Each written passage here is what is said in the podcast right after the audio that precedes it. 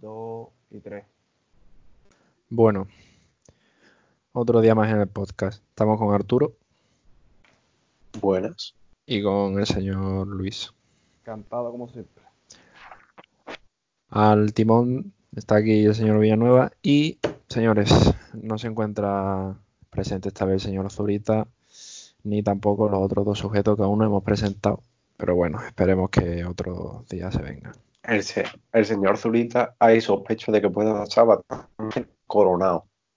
Que esté bastante encoronado porque al parecer tiene fiebre.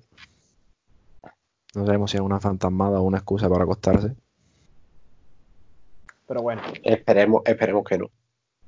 Hombre, es nuestro amigo. No queremos que tenga el coronavirus, tío. Aunque si se muere tampoco pasa nada. Hombre, no. Te queremos, Zurita, tío. bueno, vamos a ir, anda. Y yo. ¿no? Eh, para que no lo sepa, nosotros tres estamos en segundo bachillerato. Y obviamente para todas las personas que eh, sean, sean del 02 como nosotros, principal preocupación de la cuarentena es selectividad, la EBAU. Entonces hoy mismo nos hemos enterado que al parecer seguramente la fecha de cuándo a cuándo dijo que sería De, sobre el 10 de julio. 10 de julio más o menos que 20 23 de junio a 10 de julio. por ahí más o menos. Y eso que han informado que va a ser, el temario va a ser el mismo, no se va a reducir, pero que vas a poder, porque claro, en las pruebas de selectividad, en las asignaturas, tú puedes, te dan dos opciones de examen, te dan un examen con la opción A o B, entonces tú lo seleccionas y lo realizas. Entonces la ventaja, entre comillas, que nos dan es que a pesar de que el temario va a ser el mismo, tú en el examen vas a poder elegir indiferentemente actividades tanto del A como del B. Es decir, tú puedes escoger hacer la actividad 1 del A, la 2 del B, la 3 del B y la 4 del A.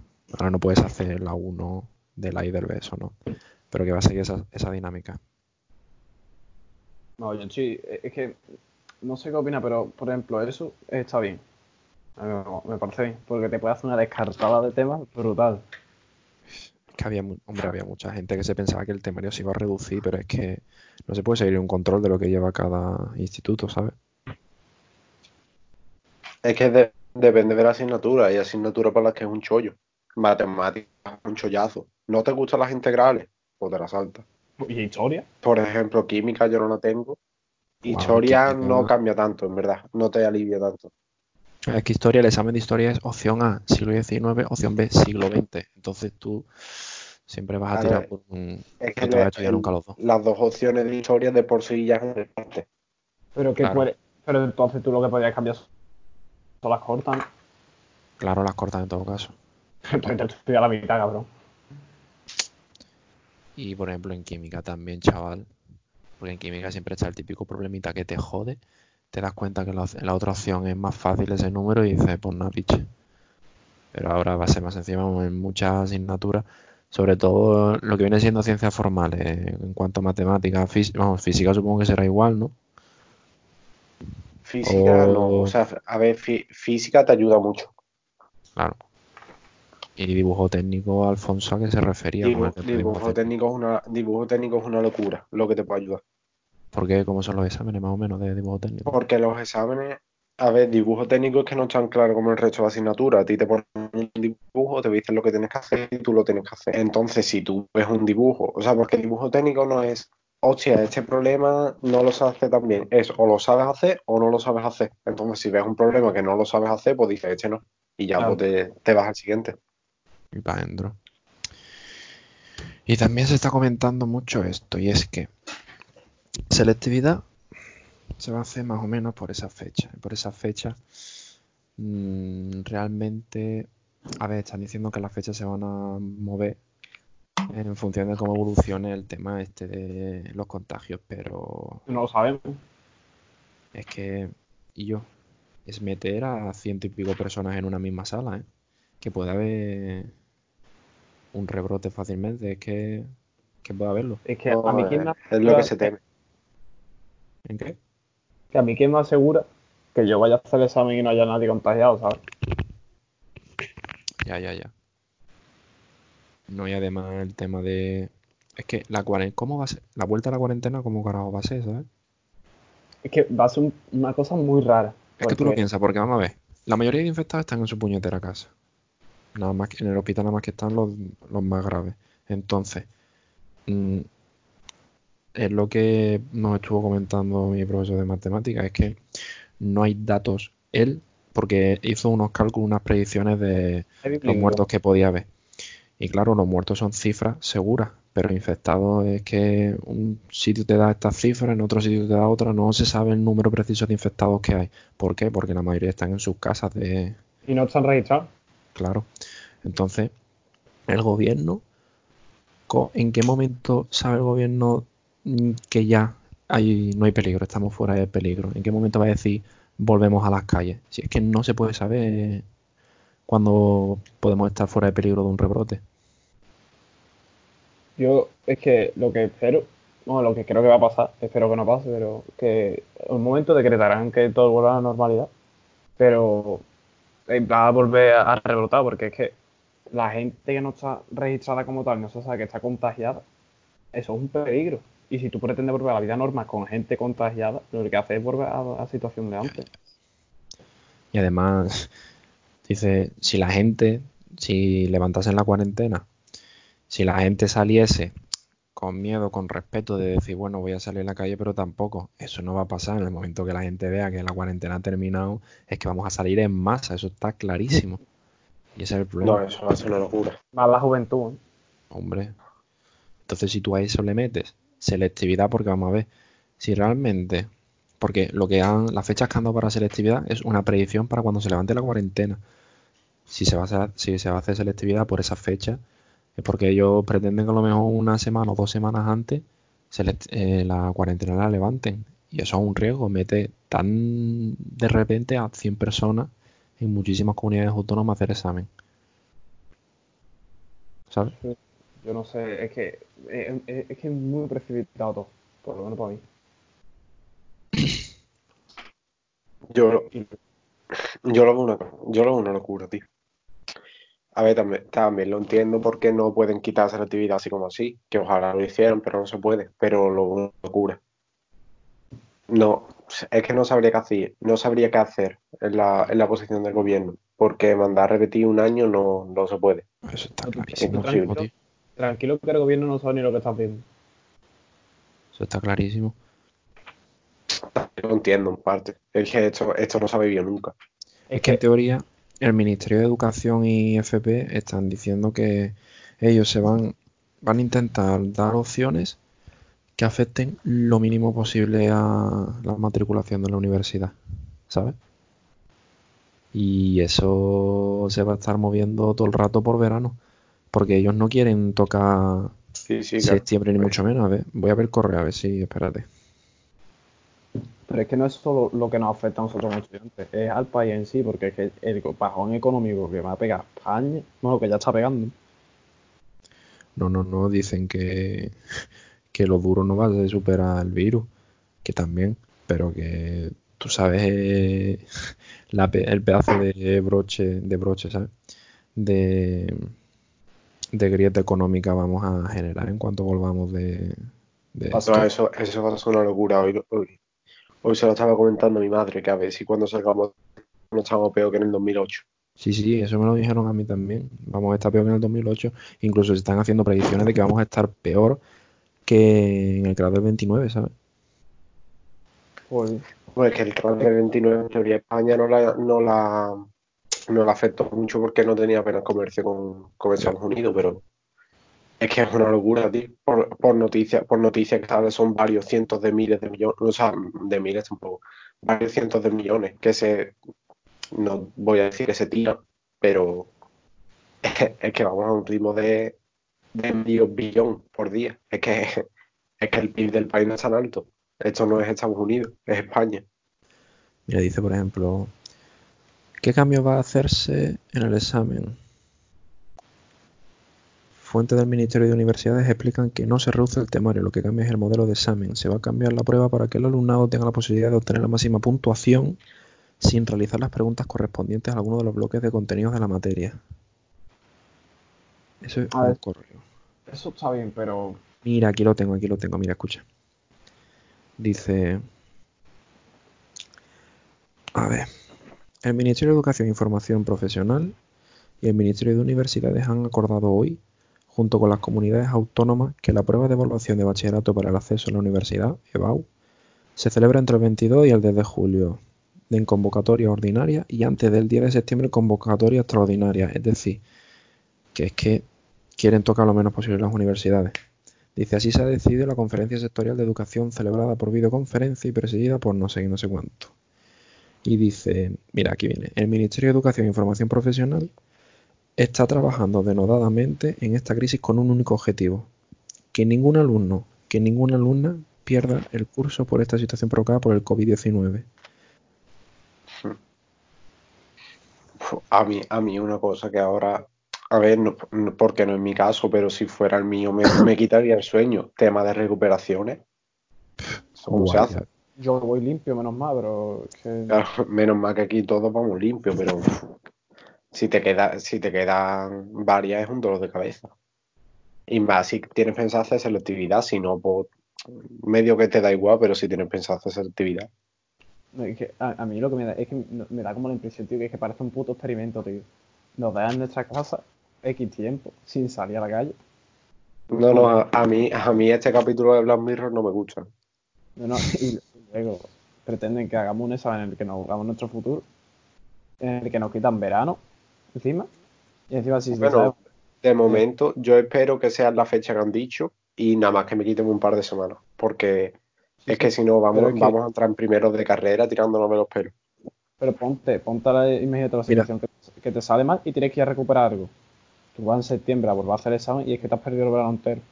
No, no, no, pero es que además apenas, bueno, apenas, que no es el, porque claro, tú vas a selectividad tan normal, en una situación normal, y tú por lo menos tienes, entre comillas, bastante verano para ponerte tú con selectividad, aunque al fin, con la recuperación de septiembre, aunque al fin y al cabo tú siempre estudias el mes anterior, mes y medio, para recuperar selectividad y poniéndote bien.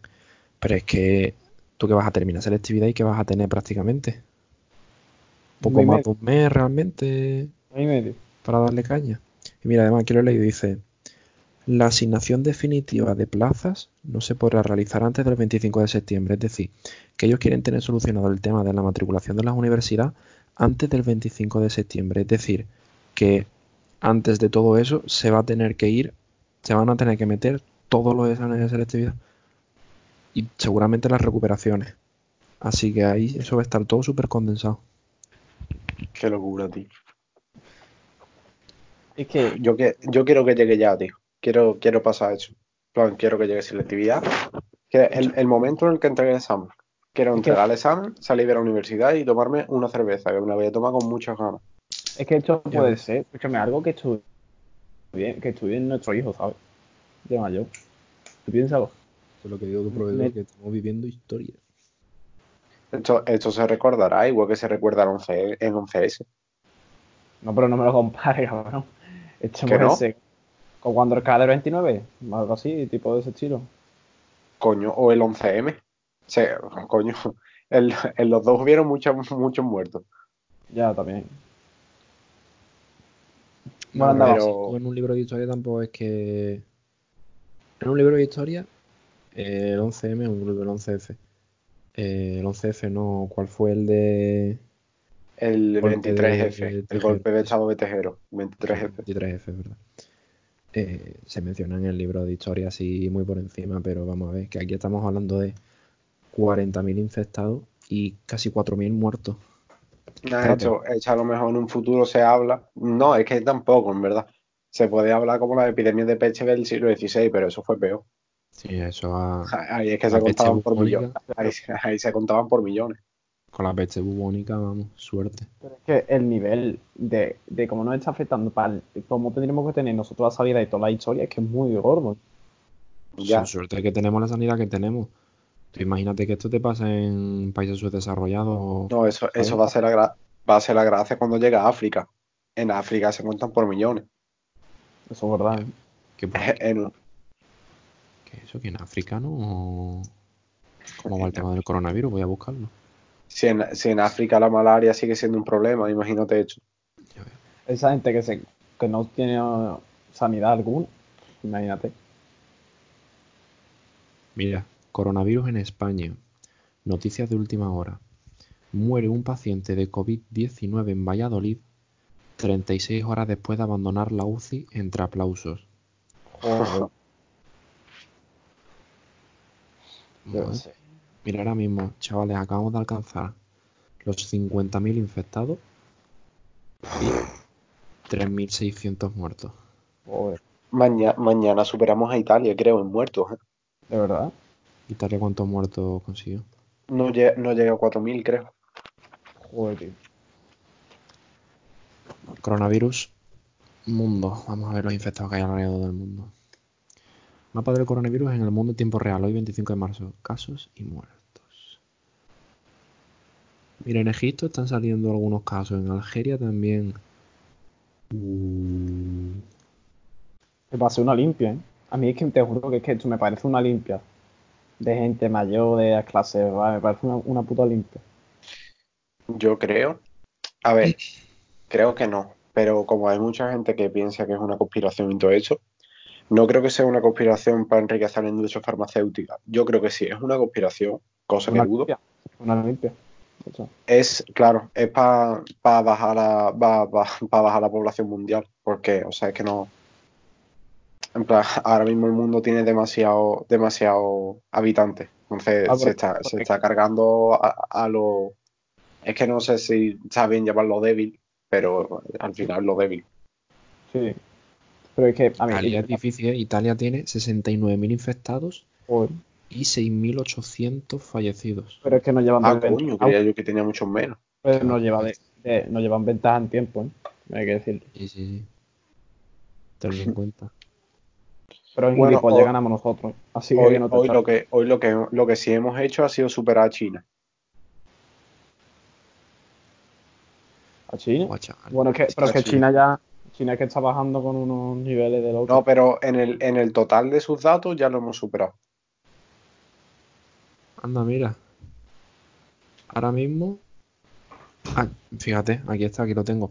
El país con más muertes ahora mismo es- es Italia. Italia. Que a ver, que hace un momento acabo de leer que hay 6.800 fallecidos, pero aquí me pone que hay 7.500. Vamos, esto, esto es en vivo y en directo. No sé si lo que he leído antes es que era de horas antes y no se ha actualizado.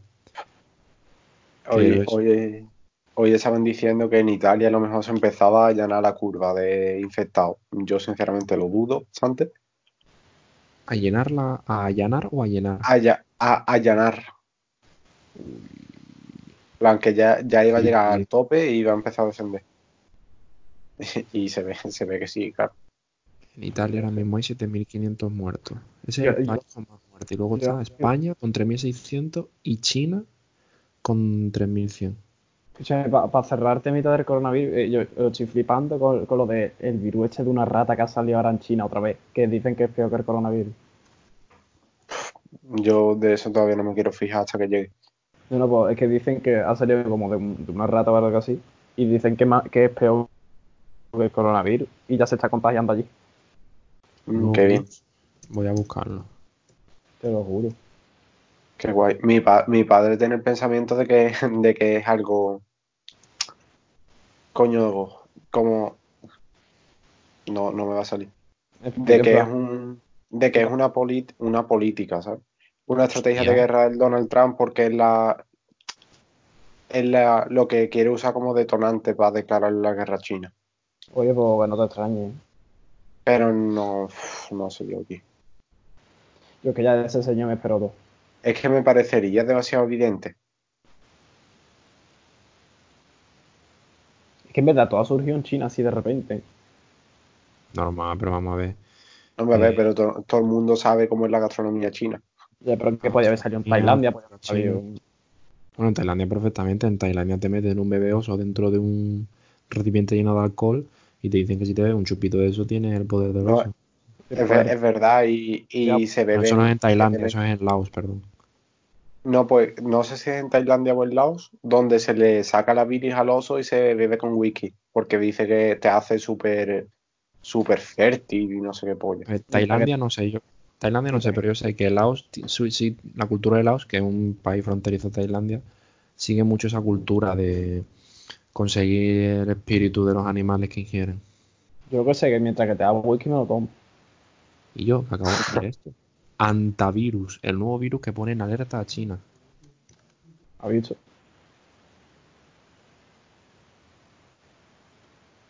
Bueno, si alguien nos está escuchando y tiene conocimiento del coronavirus o es profesor, sabe de selectividad o algo, que nos lo escriba aquí. No, está escuchando aquí el Argüella. Hombre, a lo mejor. A lo mejor, el redacto de selectividad que quiere escucharnos El antavirus, el nuevo mientras se toma un, copazo. Lo que yo veo el problema es que por mucho de que esto surja en China, China es un país la polla de desarrollado, que al final mm, se va a acabar recuperando de esto y los que lo sufrimos somos nosotros, al final. Porque China, ya ves tú, dos, meses de, eso, dos meses de confinamiento y como nuevo. Puede ser un golpe en la mesa de, de, lo- de China, ¿eh? en la economía mundial. No, a ver, eso está claro. O sea, la, economía, la... eh, creo que salió el otro día que la, venta, la venta de mascarillas había aumentado en un 400%. 400%. Eh, pero es que tampoco creo que la, venta de mascarilla no creo en plan que sea algo de la farmacéutica, porque es que no creo que se gane tanto. Si, si tuviera falta si hiciera falta un medicamento para el coronavirus, pues digo, venga, a lo mejor una conspiración de la farmacéutica, pero es que no creo. Yo lo dudo bastante. Mira, Yo- dice. Didi, Didi. Nada, que estaba leyendo aquí el tema del antivirus y dice que el antivirus es un, eso, un virus que suele habitar sin hacer daño en el organismo de los roedores, pero que casos de antivirus se dan entre 10.000 y 20.000 contagios humanos en, cada año en China, pero que no hay nada de qué preocuparse porque es algo totalmente normal, ¿sabe? Que no es... Es que a- Pero a- es- veo como una como algo nuevo. Esa, es otra cosa que la, la vi el otro día en un, en un vídeo de Jaime Altozano y me, me llamó la atención. Que decía que qué cambios permanentes va a hacer esto en nuestra sociedad. A saber. Hombre, yo espero Yo que la gente... Que el cuidado de los mayores, porque yo veo, por ejemplo, muy positivo que a partir de esto la gente eh, aprenda la lección de, de que las, de que la salud va con la higiene. Pero, pero también lo mismo hace que la sociedad se distancie por temas de que ya del, del temor a que si, si nos acercamos nos podemos contagiar de cualquier cosa. A ver, eso, eso a mí no me hace ya tanta gracia. no, pero por ejemplo, Pero la cercanía de aquí y eso yo creo que no se va a perder. yo espero que no, desde luego. No, pero yo creo que en esos aspectos el coronavirus, no, a ver, si va a cambiar, no va a ser en la, en sí en el desempeño del día a día ni en la forma de ser. En todo caso, Hábitos. en el tema de hábitos incluso creo que tampoco, pero sí en la perspectiva y en la forma de ver ciertas cosas, ¿sabes?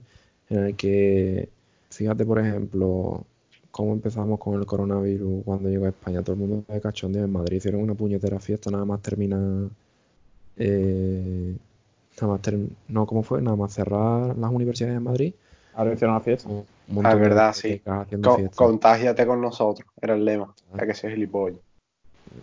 Después Ojo. de esto, la gente ya, va- la próxima vez que pase algo que suponga un riesgo biológico, ya la gente va a actuar de forma más radical y, y seguramente para la próxima vez que pase, que esperemos que nunca llegue, mm, no va a afectar tanto, no va a haber tan infectados y menos tantos muertos porque la gente ya va a saber actuar y le va a tener más respeto a lo que es un virus. Yo lo que, lo que creo que se tiene que hacer es endurecer, endurecer las medidas de salir a la calle, porque si no, es que no va a parar de subir esto. Coño, en, en Italia, según nos contó un profesor, eh, da- daban un salvoconducto a una persona por familia que podía salir una vez diaria a comprar ya a la farmacia y, y un toque de queda hasta a tal hora a tu, puta casa, tío. ¿Tú qué- qué- Porque, porque ya no eres tú, es que somos todos. Hombre, el toque de queda, en cierto modo, depende, ¿sabes? Porque tú ten en cuenta que el toque de queda, al fin y al cabo, lo que genera es posibilidad de que haya Aglomeración. pequeñas aglomeraciones, ¿sabes? Sí, y eso al fin y yo- al cabo tampoco es que interese mucho. El toque de queda, más bien, lo que yo vería era como establecer unos horarios por zonas. ¿Sabes lo que te quiero decir? Plan, Sí. esta zona va a comprar a esta hora para evitar que haya colapso. Sí, sí. Vamos, mi padre va a ir mañana a las 9 de la mañana a comprar. Claro, al final, lo mejor, la- los que son sensatos intentan ir a horas a las que no va nadie. Mi padre va a ir a las 9 de la mañana y encima va a ir al campo porque no quiere ir a Mercadona ni nada de eso porque los pasillos son muy estrechos y demás. Que tú dices, vaya gilipollez, pero que al fin, que tú lo piensas y dices, vaya. Al campo los pasillos donde están los productos son putamente enormes, ¿sabes? Son un campo de fútbol. Mi padre está yendo al campo, ¿eh? Está... Yo también. Y que no está prohibido, no lo sabía, que ahora por ley no se puede ir. Que, Acompañado. Claro, solo puede ir una persona. Sí, sí, sí. El que está yendo al campo mucho es mi tío Dani Guiza, que le gusta mucho la cerveza. Qué cabrón, tío. Además que llevaba, llevaban todos los formatos habidos y por haber. Es que lle- llevaba, llevaba botellines, llevaba litros, llevaba, Botella, y llevaba litro. lata. A cuarto, tercio, litro, lata. Es que llevaba la tortilla, anda que no. Mi mamá aparta ya un poquito del coronavirus, que es que ya la gente tiene que estar hasta los huevos de hablar del coronavirus. La verdad, yo estoy hasta los huevos de... Tío, ¿qué vamos a hacer después de cuarentena, tío? Yo me voy a pegar Yo- una muy grande. Claro, yo espero que pegármela. Pero fuertemente, es que yo voy Porque a lo mejor después de la menos una cuarentena, semana, yo no voy a tocar mi casa. a lo mejor lo primero que hacemos después de la cuarentena es selectividad, ¿sabes? Tampoco... Claro, Ah, pero- No, la, la cosa es que como pase eso, eh, de cuando acabe selectividad, no sé si llegaré vivo a, a primera carrera. Cuando acabe selectividad, lo mismo, he hecho dos meses fuera de mi casa sin pisar mi cama. Claro, ¿sabes? Dice- lo mismo, lo mismo me gana, me gana el nombre de Arturo el whisky. No, no, eso lo tengo yo. ¿Qué tú piensas que eh, termina la cuarentena? Si todo va bien y la cuarentena termina semanas antes de selectividad, es que mucho de tu casa Una semana entera me lo no te, va, no te vas a mover estudiando selectividad, y, pero eso yo no lo voy a hacer ni de coña, vamos. Yo como si me tengo que llevar los apuntes a la piscina, que es que no voy a pisar la casa, tío. Voy con el calor. Uf. Es que ahora viene lo peor, ¿eh? El calor que va a hacer la clase, chaval, cuando tengamos que hacer selectividad en verano. No, que estamos no, hablando de, de julio, ¿eh? me ponen el aire o fuera. ¿eh? Tío, pero a- a- ahora fuera de coña. A ver, que lo, que lo mismo me la llevo por licho.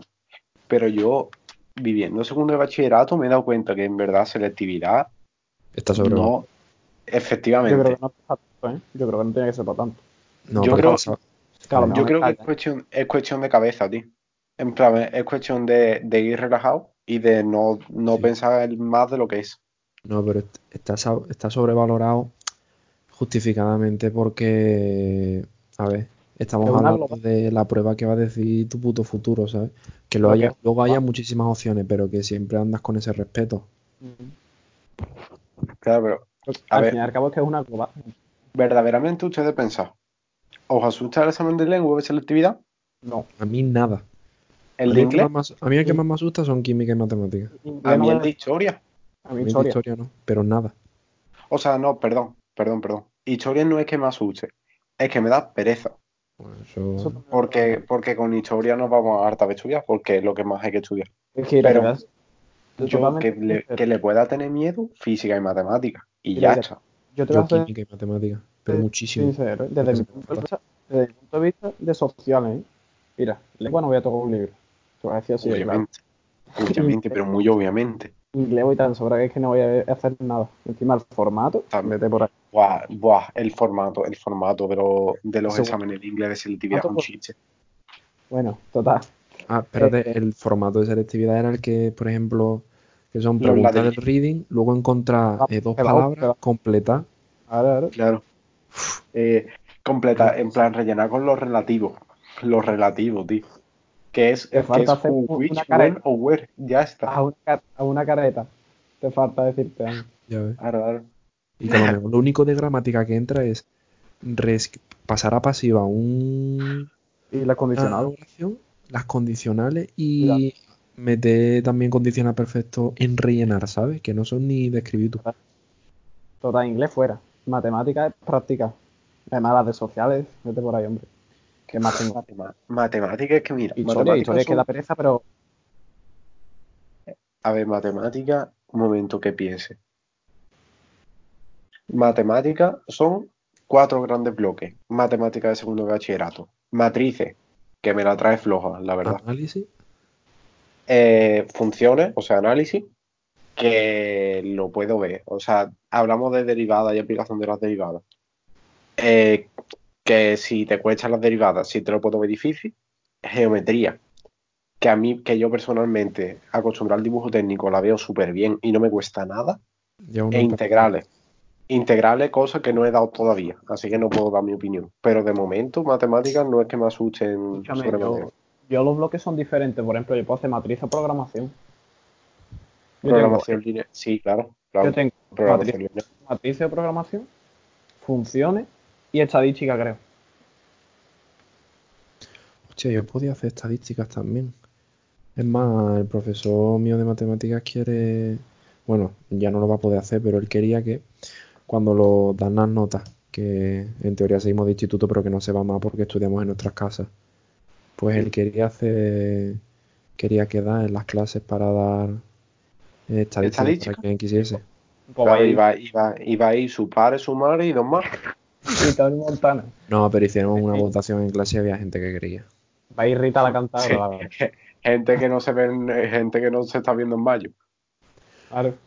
No, pero escúchame, que... Ah, yo. Él no se clavado, chaval. Eh, que estadística sirve mucho para temas de biología, enfermería y de medicina No, también. no, sí, sí, sí, que sirve. Pero, pero que estadística te ve, te ve un vídeo único y ya te lo sabes, hombre. No, a ver, si, si estadística sé que sirve, pero no me voy a poner a dos semanas de selectividad a estudiar estadística. ¿no? Yo lo tengo yo claro. ¿no? Bueno, es que en verdad selectividad es que eh, eh, la pereza de historia. Y si acaso una, las optativas te pueden costar, ya está, pero tampoco. Yo, ¿Tú sabes cómo me voy, a pre- me voy a preparar yo historia de selectividad? No voy a tocar un puto papel. Todo me lo voy a ver en documentales. Lo tengo clarísimo. Pues, pues yo no. Yo no. Yo, te- yo tengo mi síntesis, que son crema de la buena, Que me las tiene que pasar, por cierto. eh, las mías, en plan, las hechas por mí. No, no, yo te digo la, la del colegio ese con mucho dinero que no vamos a decir nombre.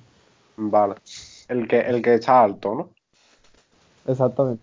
Vale. El que es chico ahora, está alto. ahora, ahora te las pasaré. Vale. Y, pero yo no me voy a estudiar eso, yo me voy a estudiar las mías. Las mías son cremitas. Es que yo te- ¿tú te acuerdas del libro de historia de España que te enseñé yo ayer, Arturo? El Sí, Ese libro, bueno, el pequeño luz, eso, vamos. Pues, ese tochamen de libro que el otro día la vi, creo que son 1400 páginas. Bueno. Ese ya me lo he chufado entero y luego tengo por ahí atrás, que no lo veo ahora mismo, otro libro de historia de España. Mira, ahí lo tengo, que también me lo he leído. Y a lo mejor también lo releo. Es que historia lo llevo yo muy bien, tío, y me gusta mucho. Me A mí me gusta, me gusta historia, a ver, es verdad. En, en segundo bachillerato te puede coger un poco de historia porque te quieren meter mucho en poco tiempo, pero la historia está- a mí me gusta bastante. Eso sí, historia. ¿A partir de qué siglo te podría decir yo? Mira, yo creo que desde el- la guerra de sucesión adelante, historia ya no me gusta. Para adelante, pues a la mí historia tampoco. de, la historia A de- mí de, de la guerra de la independencia para adelante me encanta. Claro, es que lo mejor, la, época, mo- la época moderna, cabrón, es lo mejor. es que o a sea, mí- a mí- a la- información política. A mí la prehistoria me puede sucar los huevos, Ah, pero, pero escúchame, pero no sabes cuánto me la suba la prehistoria. A mí, El neolítico alto. el- eh, la romanización, la guerra, la guerra, me saldrá, Iba a Persia. la guerra púnica. Y yo, Además, es que no me gusta estudiar, a mí es que no me gusta estudiar fechas sin exactitud, entonces no. Claro. Es que nos metemos de más. A ver, que no digo que me guste de la guerra de sucesión para adelante. Me gusta, pero yo prefiero estudiar lo anterior. Toca, a, mí la, la- a mí la guerra esta en lo harto de un pico del Cantábrico de no sé qué, no sé cuánto, a mí eso me, me la trae flojísima. Pero flojísima, ¿eh? A mí siglo XIX y siglo XX, buah, Eso me es. encanta. Mi tito cuando, o sea, siglo, siglo XIX y siglo XX, que son cosas que afectan directamente a tu vida hoy en día. O sea, que tú las estudias y dices, ah, por, por eso ahora somos, estamos así. Claro o sea, que no- digo que, que no digo que los romanos no afectaran, pero algo que se vea en, en cualquier ámbito. Tartes eso me sudan lo que viene siendo el carajo gordo. Ojo, los tartesos son importantes, que se supone que son los que crearon la Atlántida. Se supone- la, la Se Atlántida supone está- que la Atlántida estaba en Doñana, eh, la Atlántida está endoñada al ladito de cierto niño. El niño es su nombre, tranquilito. Sí, sí, sí, sí. Hombre, venga, pero es que ya tanto Que lo único que se sabe de la cultura tartésica es el tesoro del carambolo y la dama de Elche, es que no se sabe más. El tesoro del carambolo, la primera vez que lo escucho, eso tiene que estar al lado del bar rubio. La dama de Elche es de los tartesos, ¿no? Eh, buah, pues me pillas un poco en braga. Dama de Elche. Eh, Pero Dama de Elche. vamos, vamos alejando un poquito del colegio, hombre, vamos a hablar de la vida en sí. Espérate, me estoy- de cultura. Me estoy Me- culturizando. Me he tirado un triplazo, creo que sí es de los tartesos, espérate. Escultura Ah. íbera. Diadema. Eso es underground, puro y duro. La dama, la dama de Baza creo que es Ibera. Pero la de Elche ni puta idea. Dani, Dani de Baza. Dani de Baza, buen solista. Mejor solista de Andalucía. Así que ya hacemos un podcast hablando de la Semana Santa también. Sí, bueno, ese podcast te digo yo que no estoy. Eso sí que me suena a mí el carajo, chaval. Don soy hermano de una hermandad. Guau, Don- ya no lo soy. Ah, ya no lo es. No sé si mi padre me ha desapuntado, pero vamos, para lo que hacía. Me ha desapuntado. Guárdate. ¿Quién? Ah,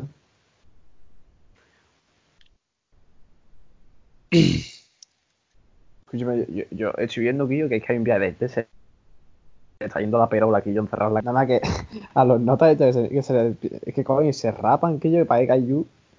Esa gente hecho, no, no sabe el, el pelo casco que van a tener cuando salgan. Aaron Piper, tío. Un piper. No, piper. a ver. Aaron Yo estoy echando de menos a muchísimas. A ustedes no tanto. Aparte porque soy una mierda porque vamos a ver. Porque estamos todos los días juntos. Es que estamos todos los días juntos, ¿verdad? Entre las llamadas y la play y demás estamos prácticamente igual. Hostia, en yo el, el otro día me sentí culpable porque estaba hablando con, con chavales del colegio y me, y me di cuenta ellos de que dieron la cuarentena y no, y no habla con ellos. Pero no, no es intencional, es que desde el primer día de cuarentena dijimos, chavales, play. Y, y ahí estamos. Es que estamos Play hablando. y Arturo no nada. Es que nos despertamos, hacemos la tarea juntos, jugamos a la play, luego venimos aquí a hacer las pollinas estas de que algún tonto nos vea. Que con mucho cariño para todo el mundo nos vea, ¿eh? Ya ves. Ya ves que hacemos toda la tarea juntos y yo que fatiga. Hablo más con Es que somos unos fatiga, mi madre, ¿sabes? No, no, no. Yo no, también. ¿sabes? Que a mí me, Yo también. me dice mi madre, eh, Alejandro, tienes que integrarte más con la familia, no sé qué. Sí. Es que yo lo pienso y yo no salgo del estudio, ¿eh? Yo no salgo de este cuarto. Ale, no, no, mi madre se cree que me está diciendo todo el día, niño, porque tú tienes que empezar a estudiar para tu identidad. Y le digo, mamá, ¿tú qué te crees? Que la Ale está estudiando. Eh, Que, está estudiando y me dice, seguro. Y le digo, si está todo el día conmigo en la play, que me está contando, hombre. ¿Qué va, tío? Pues yo, Bien. yo a gente, Y además en plan, estoy echando de, me- de menos a la gente del colegio y a una persona de fuera de mi grupo del colegio. Ya está. Para el resto, hombre, no, no te voy a decir que cuando le vea lo escupa, pero que tampoco es de hecho que me urja la prisa. Pero ya Es que echar de de menos. a mucha gente. Claro, Bueno, a mucha es- gente. Es que es algo muy. abstracto. Trato de que yo echo de menos Es que- a gente que yo quiero mucho, tío. Y. Aunque también esté hablando con ellos y yo no es lo mismo, tío. No, a ver, Es que- lo mismo no es. Yo es que voy a compartir una reflexión de mi amigo Arturo. Que es que, en verdad, eh, que lo aprendió ¿sabes? aquí en la cuarentena. En verdad, ¿qué coño importa? La- para mí la cuarentena de verdad hace un filtro. O sea, me, me ha enseñado lo que, lo que importa y lo que no. Demasiado, ¿eh? Demasiado. Porque es que no sabemos lo afortunados que éramos saliendo. Es que eso es, vamos. ¿Qué? ¿Cómo? ¿Cómo? No, ¿Cómo y-? No me. Que no sabemos lo afortunados que, que somos Ah, saliendo. No, pero yo no me refería a eso, yo me refería a un filtro de persona. No, no, yo de, también. de y yo dejarme tranquilo, me voy a relacionar con quien me saca a mí de los cojones y ya veré quién, me, quién es, me es importante y quién no me es importante. Claro, ahora, quien tiene interés por ti. Porque es que yo estaba hasta los todo, y tú te empiezas a pensar en toda la gente que tiene alrededor y, y la gente que hay por interés, la gente que, que tiene interés por ti, todas las paranoias. No, ya- no, eso, eso a mí me ha encantado. La gente que está contigo todo el día y ha sido poner la cuarentena y no la vuelves a ver, tío. Ha sido, ha sido increíble mí. Me, me ha enseñado muchísimo eso. Bueno, los que solo te hablan en la cuarentena, pero para tareas, que tú dices, venga, cabrón. Porque tú dices, "Va- bueno, bien, ¿no? ¿sabes? A mí no, a mí no me importa que me pidas una tarea así después, yo que sé, seguimos hablando un rato, pero ojo, tarea, gracias, de nada, nos vemos. Eso no, ¿sabes? Queda, queda un poco feo. A ver, a mí no me importa la tarea, a mí todo el mundo que me la pida yo lo doy. Pero, compañero, yo qué sé. Mira, yo es que tengo que hacer un inciso y es que, Cuidado, por favor. escúchame, Es que esto- tampoco te dicen cómo te va la cuarentena, no sé qué, no sé cuánto. No, directamente tarea. Claro. Y yo tú, Y yo tú a tu trabajo y también la tarea. yo es que no- lo que no entiendo son la gente esta aquí que está en su puta casa todo el día con el móvil porque es que no tiene nada que hacer, y más si son niñas porque es que encima no tienen ni la play, están en su casa todo el día con el móvil y tú le pones un mensaje y es que ni te contesta. ¿A ti qué coño Uf, te pasa? qué mal, qué mal me pone. Es que no eres ni educado, Guillo, es que qué coño te pasa la puta cabeza. A mí es que nada más que por tener la notificación te contesto. Porque es que me toca los huevos tener un unito, me molesta. A mí, yo no por respeto a la persona, sino porque me toca mucho los huevos tener una notificación. Vamos, yo en lo que hace muchísima gente en Instagram, tío. Aguantar Que no, leen 20 los, que no leen los mensajes y aguantan 20 directos. Yo es que soy incapaz, chaval. No puede. Yo Yo, veo, hay, ¿eh? Hay, una niña en mi clase que tenía 300 mensajes de WhatsApp, en plan 300 chats de WhatsApp sin abrir. Y, y no, y yo no, incapaz soy. Eso lo enfermo. Es que yo no aguanto con ese, con ahí teniendo cosas, tío, es que lo tengo que hacer, lo tengo que ver. Que aunque sea un, yo qué sé, te metes en, los- en el MD de Instagram y aunque tú veas en el chat que pone OK, yo lo tengo que abrir. No soporto Claro. ese segundo ahí arriba. Me da igual. Te, te dejo el visto, tío, en plan te lo veo, vea, pues ya está, avisa. Lo he visto. He, he cogido tu mensaje. Ah, yo prefiero que me, de- me dejes en visto, aunque después me caguen tus muertos, pero por lo menos sé que me has leído. Claro. Pues la gente esta que tiene que estar visto. ¿eh? Yo soy underground, yo te contesto, pero no poner tic gris, porque soy Claro, muy chulo. efectivamente, soy el más chulo del lugar. No, yo es que escucho extremo duro, yo soy muy guay, yo cojo y te lo doy un visto. Y allá No, hay es, que a pro. mí, es que a mí me gustaba Linkin Park. Claro, sí, es que allá hay pro, también son unos artistas dentro de la música. Claro, es que. Allá, allá no es cocainómano, es que tiene talento. Eso en No, mi pueblo, se, mira, yo cojo, a la salida del colegio mío antiguo en el que estábamos nosotros, te iba al parquecito al lado y te encontraba a 80 ya y pro. Porque es que Ah, ahora 80 se siente ya la música. Y ya vamos. A ver, que a mí No, vamos a ver, canciones. Pro que me gustan, cojones. No, Sí, y a a mí también, la pero, pero a mí, a mí también. Pero es como si me dice que Lil Pump tiene talento. No, no, no lo tiene. No, pero es, cierto. No, a ver. A mí me gusta la canción de allá y pro la que dice Pórvora. Yo que sé, veré muchas canciones de Aye Pro que yo las escucho y yo digo, y yo, no veas. A ver, Hay una cosa que no me gusta de Aye Pro y yo siempre se lo digo a todo el mundo que me pregunta por él, y es que la musicalidad la- se la pasan por los huevos, chaval. a eso, a eso mismo me refiero. O sea, no te gusta la música, te gusta contar tu puta vida, puesto de farlopa hasta las orejas. No, pero a ver, ellos te sueltan la de. La de que el.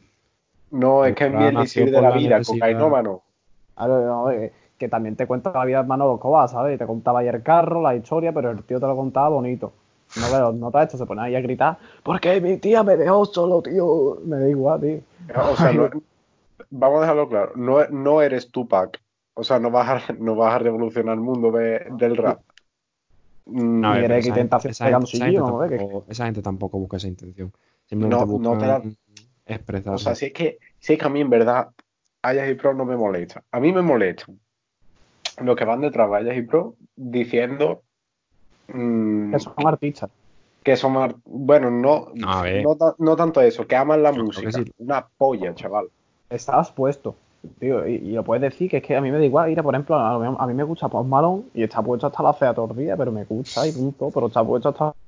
No, es como, nada. no, es que es que habla de esa manera porque es que se pone, se pone hasta en modo poético. No, es que la música vive dentro de él, lo que vive dentro de él es una monadera de locos. Es que esa gente está puestísima hasta arriba, vamos a ver. Es que, vamos, y la estrella de los 80 y Prince y todos los ambos, eso, esa gente iba hasta arriba, vamos. Yo, en mi, en mi opinión, Ayer Pro, yo lo, yo he escuchado muchas canciones de Ayer Pro, he analizado las letras, analizé en el sentido de que he estado bastante atento a ver lo que decían. Y tú te das cuenta que no es la típica letra de puta mierda que es- escriben No, no, muchos te- raperos sí, que no tienen puto sentido, tiene. sino que tú, tú la escuchas y realmente notas el sentimiento que ha puesto el tío en, en la letra. Ahora, a mi gusto, yo es que, tío, yo soy de, mm, por ejemplo, el, ¿cómo se llama este tío? Colio, el que hizo Gangstar Paradise, que tiene una musicalidad de la hostia esa canción, tío. Y yo estoy acostumbrado a ese rap, no a el rap que se basa únicamente en criticar y expresar, que es el que tienen allá y Pro, por ejemplo, ¿sabes? No, pero es que después la gente, oh, mira, yo escucho lágrimas y es que me pongo a llorar, picha. Es que las cosas que dicen, uh, precioso. Eso es. Natos igual, me gustan más, más que nada por eso, porque tienen más musicalidad las canciones. Yo creo que el que, el que se considere como amante del rap y el, y el que consideren sí que, que Ayas y Pro son un gran eh, como un gran referente del rap y hace un esfuerzo escuchaba Tupac tío escucharlo de verdad en plan es fuera que- de coña Yo rap Era- y hip hop los separo, porque hip hop para mí es Tupac y rap para mí es otra corriente diferente. Es No, pero a mí me da muchísima rabia, tío, la gente que, además de verdad, la gente, tío, que te dice, tú les dices a ellos, yo escucho rap y te preguntan qué raperos escuchas y dices, pues mira, yo escucho 50 Cent, Arcano. yo escucho Yo escucho, yo escucho Arcano y Trueno. Y te empieza a decir. Trueno no tío Trueno no Activo con mi gente. Y dice que yo, pero-. Y yo que como tú les dices los típicos raperos que pueden ser Eminem, que pueden ser Tupac, que pueden ser 50 Cent, y esa gente te empieza a criticar y te dice, no, a ti no te gusta el rap de verdad. Yo digo, vamos a ver, picha, pero No, estás o sea, chaval. a mí, me no, gusta no. el torito, el torito bravo. gracias, gracias a Dios que a mí no me han dicho eso si no yo te juro que buah bu- buah Es que, es que como son los autores típicos, te vienen y te dicen, no, es que tú tienes que escuchar, y te sueltan autores que no has escuchado tú en tu puñetera vida, Ah, Johnny el de, Guadar, el de Guadalajara, lo tienes que escuchar porque a mí me. no, eso es a auténtico rap, los que escucháis Eminem y demás no entendéis el sentimiento que tiene. Y yo, ¿pero qué cojones me estás contando, tío? Mira, Tupac, en plan, ahora que estoy empezando a investigar un poco más en su historia, que en plan lo estoy empezando a conocer. Tú sabes la, la típica la típica disputa este de, de costa este, costa oeste. Sí, sí. Vale, Pues, Tupac era costa, Tupac era de costa, e- de costa oeste. Pues Tupac, para empezar, eh, le sudaba la polla a la guerra de costa. O sea, le, le- se la traía floja porque era amigo de Biggie, que era el máximo exponente de la costa este. Y era- eran, eran pea- unos pedazos de amigos. Y, y después, eh, joder, se me acaba de ir lo, lo que iba a decir, coño. Ah, eh, se ponía a hablar, o sea, un, un chaval negro que salía de, o sea, murió con 24, 23 o 24 años, creo. Eh, que no había, había salido de su barrio, eh, se ponía a hablar en sus letras de política. O sea, se, inter- se interesaba por algo más que fardar de mi polla, de mi novia y de mi dinero.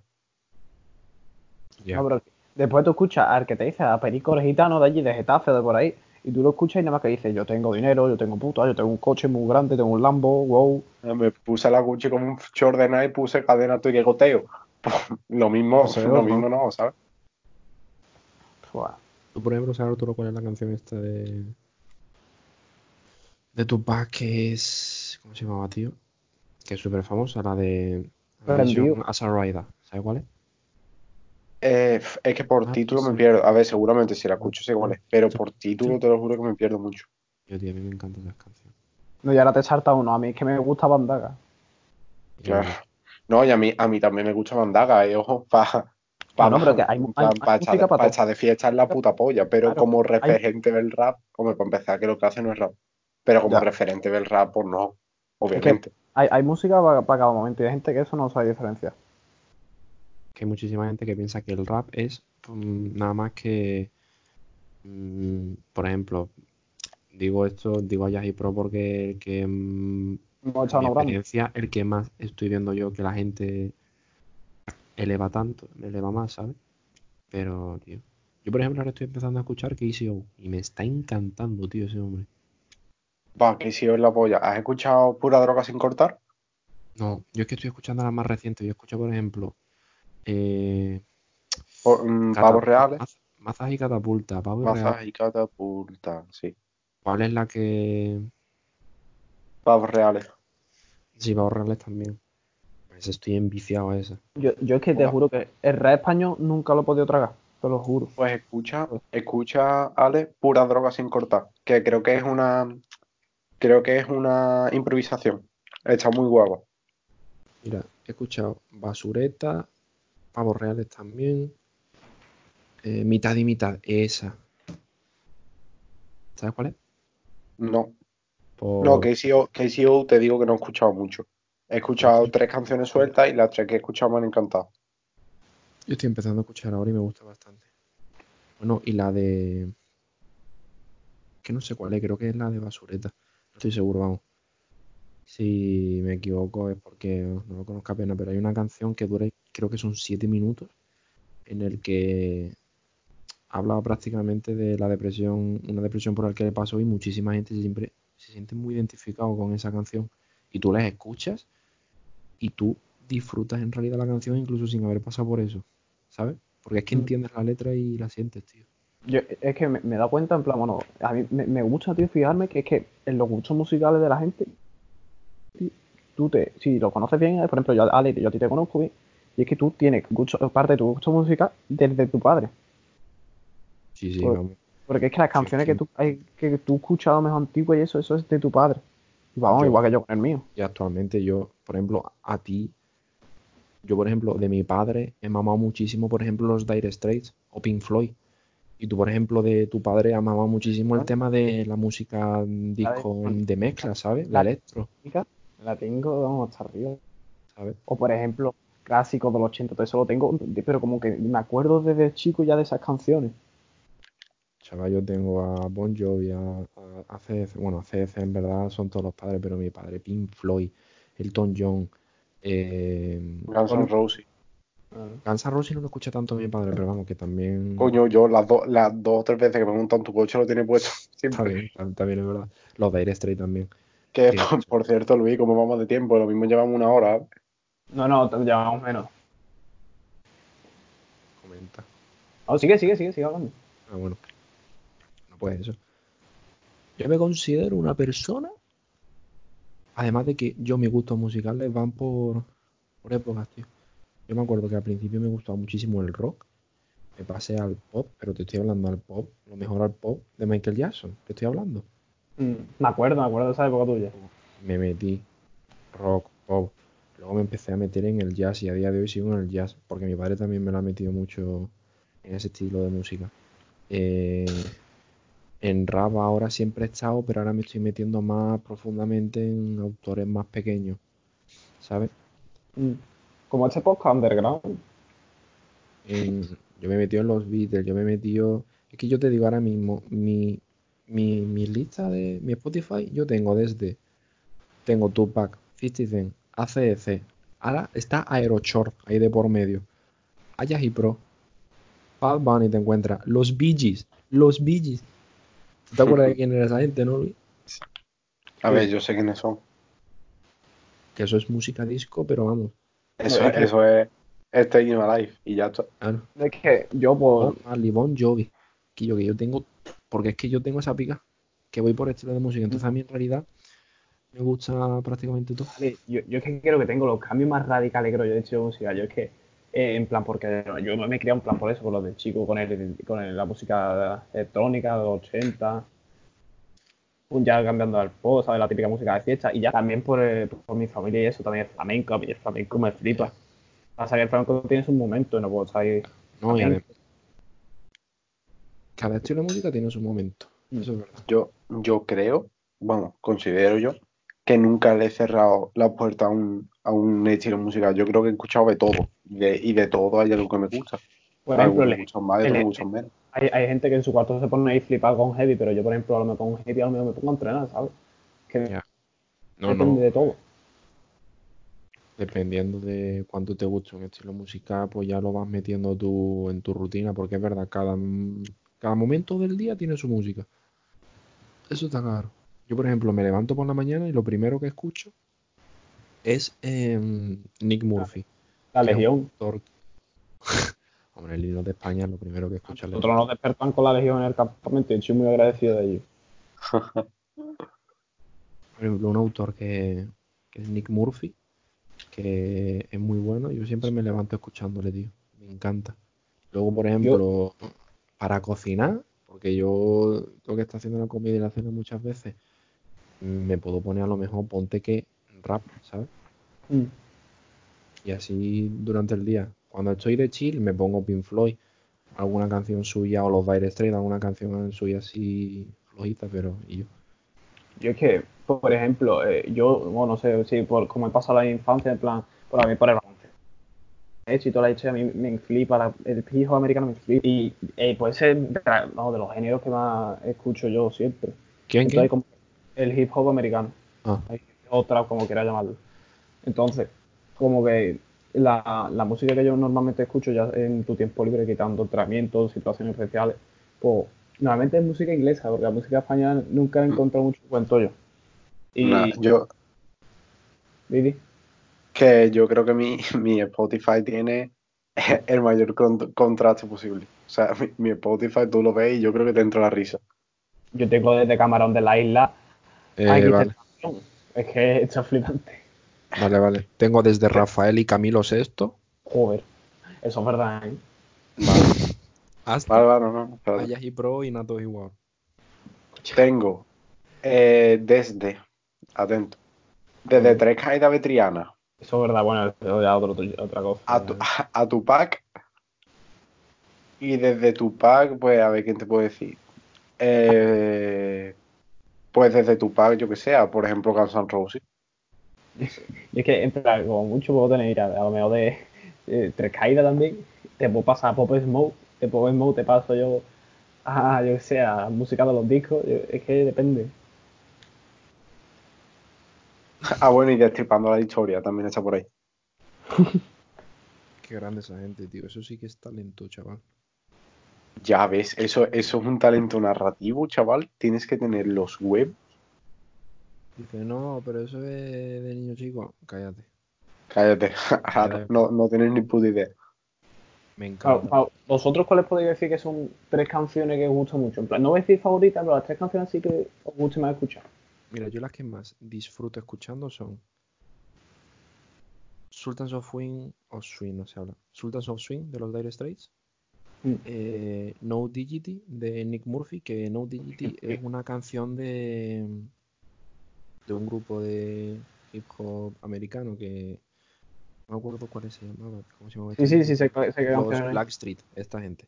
Pues, él hizo una, una versión que me gusta mucho. Entonces, Dire Straits, Sultan Swing, No Diggity de Nick Murphy. Y luego a lo mejor. mm, no sé qué canción meterte. A lo mejor alguna de rap. Bueno, ahora estoy escuchando pues pavos reales también de Casey es la que más me gusta por ahora. Esas tres son las que más estoy escuchando. Mira, yo te digo. A ver, yo tengo una canción que siempre la pongo cuando, digamos, cuando me tengo que tranquilizar, que es Hey Jude, de los Beatles. Esa canción. Esa- increíble. Esa canción fue, mi- fue de las que más escuché el verano de 2019. Me la ponía muchísimo, tío, pero la, la- la de la película, la que se ha hecho un- una remasterización. Después, eh, si me quiero animar, escucho la marcha Serva la Bari. Esa marcha es mi favorita. Y después, cuando estoy pensativo, escucho Cancerbero en general, pero no te puedo decir ninguno en concreto. Pero en general, Cancerbero. Ya está. Eso yo creo que sería mi top. Las canciones que la puedo identificar con, con momentos, ¿no? Es que, por ejemplo, el, el viaje a Roma, mi viaje a Roma, eh, que nosotros hicimos en febrero, para mí es, la canción es Wish de Trippie Red. Para mí es esa canción, pero es que me la ponía siempre la ¿Te puedes descubrí. creer que yo Roma, siempre que escucho, la tengo aborrecida, me da pena, La de Dance Monkey, tío. ¿Tú puedes creer que esa canción yo la tengo relacionada con Roma, tío? No sé por qué. A mí, Tío, a mí porque, porque la gente, porque por- yo creo que el mayor problema de industria musical es la gente, tío. Que te Sí. machaca las putas canciones, qué asco, coño. es la industria, la industria en sí misma que intenta explotar una canción. Sunset Lover, qué asco, joder. Sí, no tiene... Mira, para mí, para mí eso, mira, para mí Vive a Roma Wish de Trippie Red. Por ejemplo, hay una canción que es que la descubrí que es que me encanta cuando, cuando necesito estar tranquilo, cuando estoy un poco triste, cuando, sé, cuando me entra la, la- la historia, es You Come With The Rain, que es de, de un grupo que se llama Carnaval Blue, no me conocía, pero no sé, tío, me tranquiliza tela. Y bueno, eh, bueno, hay un clásico que es que mi canción de la infancia, que es The Weeknd de Michael Gray, que es que esa es mi canción de la infancia. Que la, bueno, te puedo decir que ya la escucharía yo con- desde que estaba en el coche cuando era un bebé, y me acuerdo. Una otra, otra cosa que yo escucho muchísimo es em, beatbox, tío. Lo escucho un montonazo. ¿Tal Yo, cual? batalla- Beatbox, beatbox. Escucho muchísimo beatbox, pero no en sí, sino escucho canciones de beatboxers muy reconocidos, mm, canciones que ellos han compuesto y que tú las escuchas y siguen pues mm, una cierta musicalidad y que porque lo malo de beatbox es que si se hace mal simplemente son ritmos metidos ahí al barullo, pero si lo hace un profesional y compone bien una canción es flipante, tío. Y lo escucho muchísimo. Yo creo Sí, que eh, incluso es lo que más estoy escuchando yo ahora, beatbox. Es que la habilidad, que la, la velocidad mental lo que hay que tener para eso es que es impresionante. No, yo lo- yo, no, pero para el beatbox no hace falta tanta velocidad montada. Además, las batallas uno va todo preparado. Pero además de que yo valoro mucho, tío, porque yo una vez tuve la picada de hacer beatbox y Es qui- es que es llega 15 un ve- momento. es 15 de lengua. No, no, no, pero tal cual, tío. Y además de que yo te puedo pasar a ti canciones de beatbox y decir esto como cojones sale de la boca de un tío. Lo hago. Ah. Esos son, Es-. Mira, otra cosa era, por ejemplo, hecho de curiosidad, ¿cuál es la, canción más antigua que tenéis vosotros guardado en Spotify? La canción más antigua. Eh, puede que Singing in the Rain, creo. La canción más antigua, pues yo me tengo que Pero meter no, te, di- no te digo en plan de qué año se hizo, te digo las que tienen guardadas desde más tiempo. Ah, buah. Te busco. Yo, la mía es, es lleva siendo la primera canción. Desde ahí, en plan, no la he quitado. Y sigue siendo esa porque es que es, es esa. Es que de todas formas este no fue mi primer Spotify, tío. Yo es que, no, pero yo es que las tres canciones son del mismo tío. Y es de fácil reconocerlo. Yo creo que la. Uf, que no sé, tío. Vale, te, te diría Power de Kanye West. Puede ser. Clasicazo. Esa, yo creo que sería esa. Yo creo. Las mías son tres. Porque es que yo me acuerdo que antes de meterme todo. Porque vosotros sabéis cuáles son las recopilaciones que te hace Spotify de Is y te dice el nombre del autor. Sí, qué cosa. Pues yo hago. Cojo prácticamente todas las carpetas de esas. Pero yo me acuerdo que mi anterior cuenta, esta de Spotify, tenía yo una carpeta creada y de las primeras canciones que metí, incluso cuando yo iba con Wallman y MP3, que eso sí que ya estamos hablando de antiguo, yo creo que pues son dos. Eh, I'm Not Afraid de Eminem y Ah, We Will Rock You de, de Freddie Mercury. de, bueno, esa es de Queen, creo. Bueno, de Queen, es verdad. Yo que. Yo, yo no creo creo, no es me empecé a meter mucho la música con Drake. La primera canción que yo te guardo en Spotify es One Dance de Drake y Khalid y Wizkid. Buah, Y Yo, la primera que escuché de, de Drake creo que fue mm, Hotline Bling. la mía, fue la mía Hotline Bling. Pero es que, pero que yo supiera que era de, porque antes dos, NBA 2K14 está el de Frontend Border Now y es, anda que no. Oh, qué Guau. gracia. O si yo. Buah, el 2K14, que yo lo jugaba mucho con mi tío, tiene cada temazo que te motiva jugando, chaval. Yo lo tengo Ah, guardado. por cierto, una cosa que se me olvidó decir antes, y va- no va a sonar bien. Eh, una cosa que me gusta mucho escuchar son batallas de gallo. Y ahora sonará. No, es que la moda de ahora, por favor, que me venga alguien y tenga cojones decirme que, te- que escucha batalla de gallo desde antes que yo. Yo llevo escuchando batalla de gallo probablemente desde 2014.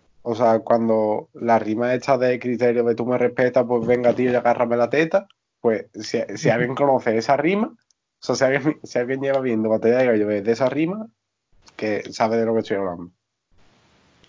Y ya está, ya hasta aquí ese inciso. Pero me motiva mucho escuchar Batalla de Gallo. Yo podría decirte el mismo del Pipo, yo creo que voy a llevar a lo mejor muchísimos años, pero muchísimos años. Eh, te puedo decir que un tío que fue a la radio, que hay un vídeo muy famoso que dice mejor beatbox del mundo, no sé qué, no sé cuánto. Y aparece un tío que creo que no es ningún beatboxer famoso, pero yo que tú Ese le no es el que está en dices- resistencia ahora. No, no, no, no, eh, es otro. Y tú lo escuchas y dices, bueno, no sé qué, no sé cuánto, y de repente pones un vídeo actual de Codfish, por ejemplo, que es el más famoso, y te dices, hostia, vaya Dios, no sé qué, no sé cuánto. Eso me pasa mucho con las batallas de gallo, tío, que mm, bueno, ahora se dice freestyle, ya no es batalla de gallo, me, me la suda. Eh, la, la evolución que ha habido en estos años es brutal, tío. O sea, tú escuchas arriba, tú escuchas ahora batallas que se consideraban legendarias hace cinco años y te da vergüenza. Ya, ya, ya, en el beatbox pasa igual, tío. Y, y ahora, y ahora hay unas rimas, tío, que, que, que hay que estar loco para pensar eso. Ya, ya. Yo quiero hacer un inciso, es que ah, he descubierto, tío, hace no mucho, un artista que es que, en plan, me tranquiliza demasiado, tío. Se llama Mm. Mark de Marco y hace canciones así en ¿Cómo? inglés que te tranquiliza. O sea, el, el tío se llama Mark Mac de Marco. Y tiene unas canciones así de muy tranquilidad, tío, que me gustan mucho. Eso para tranquilizarte. 10. Mark Mac de Marco. Ma- no. Mark, Mac, Mac de Marco. Mac de Marco. Sí, te va a sorprender porque es que eh, la foto que tiene está con los dientes separados. Me sorprende el huecarro que tiene, ¿no? Eso te iba a decir. No, pero el tío es feliz. ¿eh? No, no, no, no, se, se le ve feliz. míralo. Yo, vamos a ver. Madre mía, esto. Que, Hemos pa- pa pasado de pan, hemos Del- hablado de, Del de coronavirus y de, y de integrales. a la música, ¿sabes? Claro, es que a mí, para mí, lo que más me sorprende de la música, tío, es como la gente se vende, tío, a, a las típicas canciones que ponen en la radio y punto. No, a ver. No A ver, yo te, yo te digo la verdad, en toda industria hace falta mm, contenido de baja calidad, digamos, porque, o sea, yo, yo estoy todo el día escuchando Cancerbero y, y me explota la cabeza. O sea, no, no te estoy diciendo por repetición, sino por porque Cancerbero me hace pensar, por ejemplo. o yo O soy yo el- qué sé. También hacen falta películas de mierda. Si tú estás todo el día viendo películas de estas de las que te rompen la cabeza, al final acabas mal. Claro. Pero- acabas reventado. Pero por ejemplo, eh, ¿qué te digo yo? El... Ok, yo soy el primero en poner en la fiesta en ponerme ahí con Anuea y pim pam pim, los No, o sea, en la, la en- en la fiesta es lo que hay. No, en lo, en lo que hay no me quejo. O sea, por favor, en una fiesta no pone, no, no pone otra cosa que, lo- que no sea eso. Ahora O vamos sea, a ver, que que te pega. tú, por ejemplo, es que eso, lo que hemos hablado antes, cada música tiene su momento. Yo no escucho a Anuel cuando me levanto por la mañana y me estoy tomando mi cafelito, ni tampoco me pongo a escuchar mm, los Dire Straits cuando estoy en una fiesta a tope. Pero hay Claro. gente que esto no lo sabe, por ejemplo, eh, el que ya hablamos de la otra historia, el que me puse del banquillo, por ejemplo, eh, pues, eh, gente así, yo, yo, yo me veo escuchando canciones tipo nuevas así todos los días y digo, tío, tú no, no cambias el chip a lo largo del día. Eh.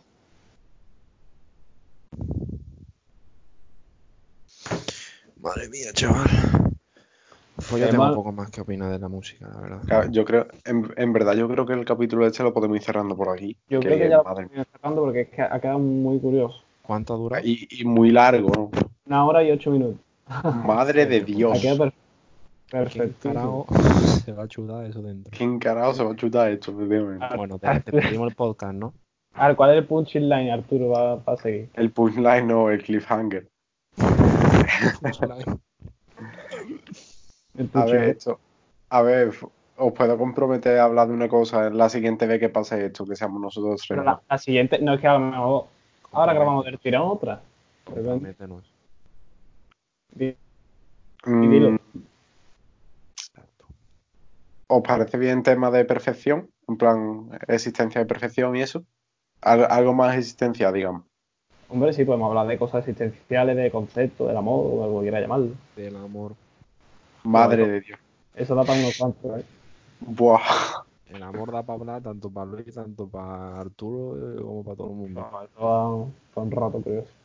Bueno, señores, pues cerramos. Adiós. Encantado de estar con vosotros. ¿eh? Venga, nos vemos. Raja en vikingos.